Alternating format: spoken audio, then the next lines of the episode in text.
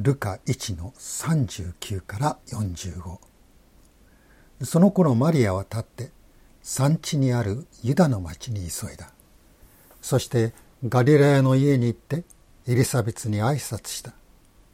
エリザベツがマリアの挨拶を聞いた時に子が体内で踊りエリザベツは精霊に満たされた。そして大声を上げていった。あなたは女の中の祝福された方あなたの体の身も祝福されています。私の主の母が私のところに来られるとは何ということでしょう。本当にあなたの挨拶の声が私の耳に入った時、私の体内で子供が喜んで踊りました。主によって語られたことは必ず実現すると信じきった人はなんと幸いなことでしょう。クリスマスが近づきますと普段はクリスチャンミュージックとまるで無縁な店でも賛美歌が流れてくる。そういうことが多いようです。救い主イエス様のことが歌われ人々がそれを耳にする。とてもいいことですね。でこの時期に「アベマリア」という曲もよく皆さん耳にすることだろうと思います。で多くの著名な作曲家がたくさんの曲を作曲していますが大抵ラテン語のまま歌われますから多くの人はその曲の美しさは楽しむんですけれども歌詞を心に留めることは少ないと思います。で「アベマリア」の歌詞は前半と後半とに分かれています。で前半は聖書の言葉そのままが使われていますが後半はカトリックの方の祈りになっていますね。アベ・マリア・グラティア・プレナドミヌス・テクムこれはおめでとうマリア恵みに満たされた人主はあなたと共にそういう意味のラテン語です。でルカの一章28節で見つかいがマリアに現れた時に言った言葉そのままです。その次の歌詞ですがベネディクタ・トゥ・イン・ムリエリブス女性の中で祝福された方マリアのことを言っていますね。それから et benedictus fructus ventris tui Iesus あなたの体の実であるイエス様も祝福された方です。そういう意味です。でこれはマリアがエリザベスを訪ねた時にエリザベスがマリアに言った言葉ですね。ですからこの2つの聖書の箇所見つかいがマリアに現れたいわゆる受胎告知アニュンシエーションと言いますがその時の天使の言葉とそれからマリアがエリザベスを訪問したことこれはビジテーションと呼ばれますけれどもその時のエリザベスからマリアへの言葉この2つの聖書の箇所がアベマリアの前半で歌われているわけです。マリアがエリザベスを訪ねたということですけれどもこのエリザベスは妻子ザカリアの妻です。でマリアにとってはおばさんにあたります。このエリザベスは長い間子供が与えられてきませんでした。高齢になっても子供を産むことを諦めていた時です。見つかいが夫ザカリアに現れてこう告げました。ルカの1の13。エリザベスに男の子が与えられる。なお、ヨハネと告げなさい。その男の子はやがて来られる救い主の先駆けとなる。その言葉の通りにエリザベスは子供を宿しました。で彼女は大事をとって5ヶ月の間家に引きこもっておりまして6ヶ月目を迎えました。その時エリザベスは出産までの間自分の身の回りを世話をしてくれるそういう人を探していたのです。でエリザベスの身近にはもうすでに出産や育児を経験した女性たちが大勢いました。エリザベスは周りのその親族からですねそうした人を選ばないでその遠くにいるマリアを呼び寄せました。マリアといえばまだ年若い未婚の女性です。えー、エリザベスの本当に助けになるんでしょうか？なぜエリザベスはマリアを選んだのでしょうか？そこには神様の特別な導きそして精霊の示しがあったことと思われます。41節をご覧いただくとエリザベスがマリアの挨拶を聞いた時子が体内で踊りエリザベスは精霊に満たされた。そうあります。でエリザベスがこの時精霊に満たされたとあるんですけれどもこの時に初めて精霊の働きを感じたのか受けたのかといえばそうではないと思います。胎児が動くのを感じるのはだいたい4ヶ月から5ヶ月後。でその頃からおそらくエリザベスはその神様の言葉夫に与えられたその約束の言葉が自分の体に実現したわけですから本当に身をもって神様の言葉神様のお力を体験したことだろうと思うんです。でそのことから精霊による神様との深い交わりに導かれていたと思われます。このエリザベスの妊娠6ヶ月目というのはちょうどマリアが見つかいのお告げを受けた時でありました。エリザベスはマリアが救い主イエス様の母として選ばれたことを精霊の示しによって知っていたのです。エリザベスの子供ヨハネは生まれる前から救い主に仕えるんだという務めが与えられていました。でそれをエリザベスには示されていました。ですからエリザベスはぜひとも我が子ヨハネが仕えるべき主である。その救い主の母となるマリアに会いたい。そう願ったと思うのです。エリザベスにはマリアの実際的な手助けが必要でしたしそれはとても役に立ったと思います。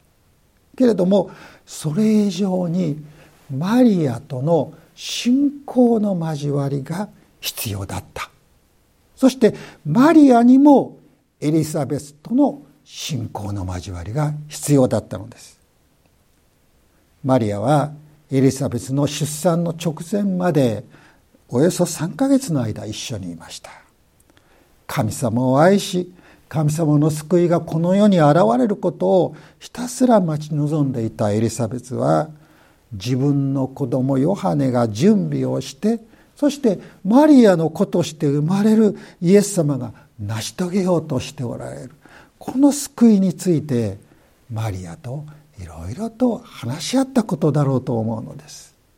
この3ヶ月という期間はイエス様の母としてマリアは選ばれましたけれどもまだ年若くいろいろな不安があったこのマリアにさらに確信を与え彼女を支えるきっと大きな力になったとそう思います。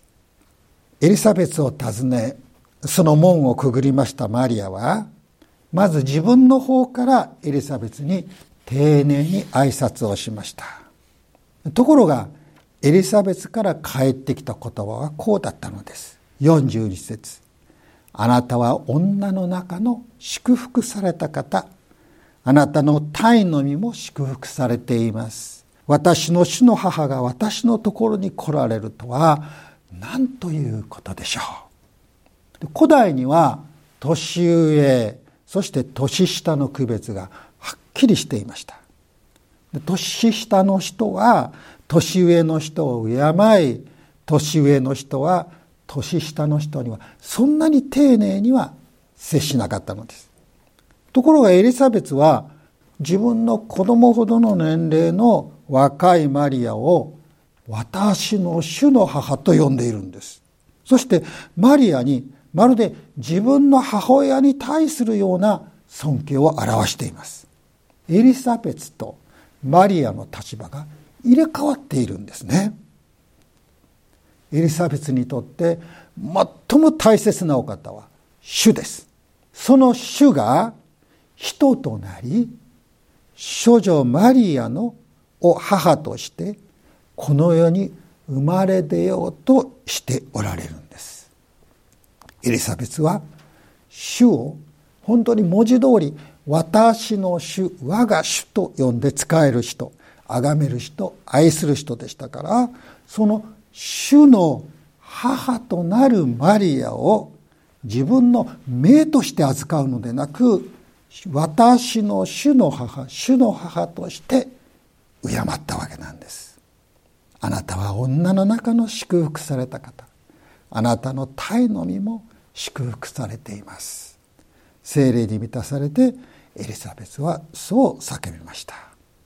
でエリザベスは2回同じ言葉祝福という言葉を使っていますけれどもこの言葉は二重の意味があります。誰かを祝福するという意味がまず一つですね。神様を崇める時も神様に対しても同じブレスっていう言葉が使われるわけです。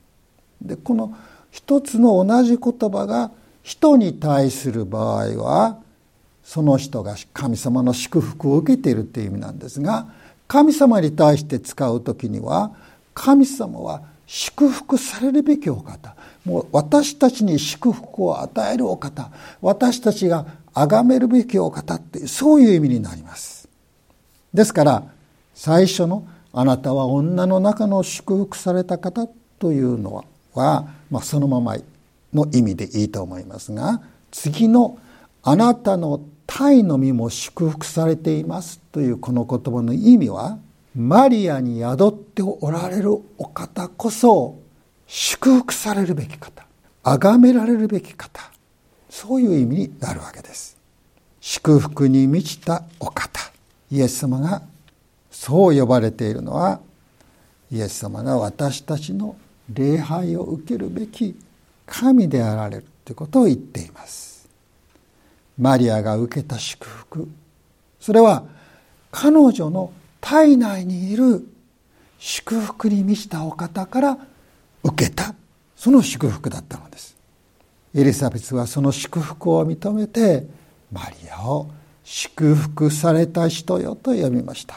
そして彼女の体内に宿られたイエス様を同じように祝福されたと言いましたけれどもその意味は祝福されるべきお方という意味であってそのようにマリアの体内にいるイエス様を崇めたのです。神の御子の母になるという祝福。これは後にも先にもマリアにだけ与えられたものです。特別なことの中のさらに特別なことです。ではこの受胎告知やマリアのエリザベス訪問といったこの聖書にある記事はマリアにとっては大切なことであったとしても私たちには当てはまらないこと関係のないことなのでしょうか。いいえそうではありません。聖書は言っています。神様を信じる者が母マリアのように祝福された人になることができるのだということです。そしてその秘訣を教えているのです。その秘訣とは45節。主によって語られたことは必ず実現すると信じきった人はなんと幸いなことでしょう。これなんです。マリアの祝福幸いは神様の言葉それに真心を持って耳を傾けました。それを信じました。受け入れました。そのことにあります。で聖書は至る所で祝福された人生幸いな生活と神様の言葉と結びつけています。例えば詩篇の1の1と2には「幸いなことよ悪者の計りごとに歩ます罪人の道に立たずあざける者の座につかなかったその人。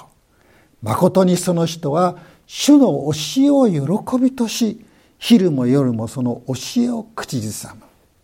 教えとありますがこれは神様の言葉のことです。同じ詩篇の119編の一節と二節にも幸いなことよ全く道を行く人主の見教えによってつまり神様の言葉によって歩む人々幸いなことよ。主の悟しを守り。これも神様の言葉のことです。主の悟し神様の言葉を守り心を尽くして主を尋ね求める人々。信玄の16の20ここでは神の言葉は御言葉と言われていますがこうあります。御言葉に心を止める者は幸いを見つける。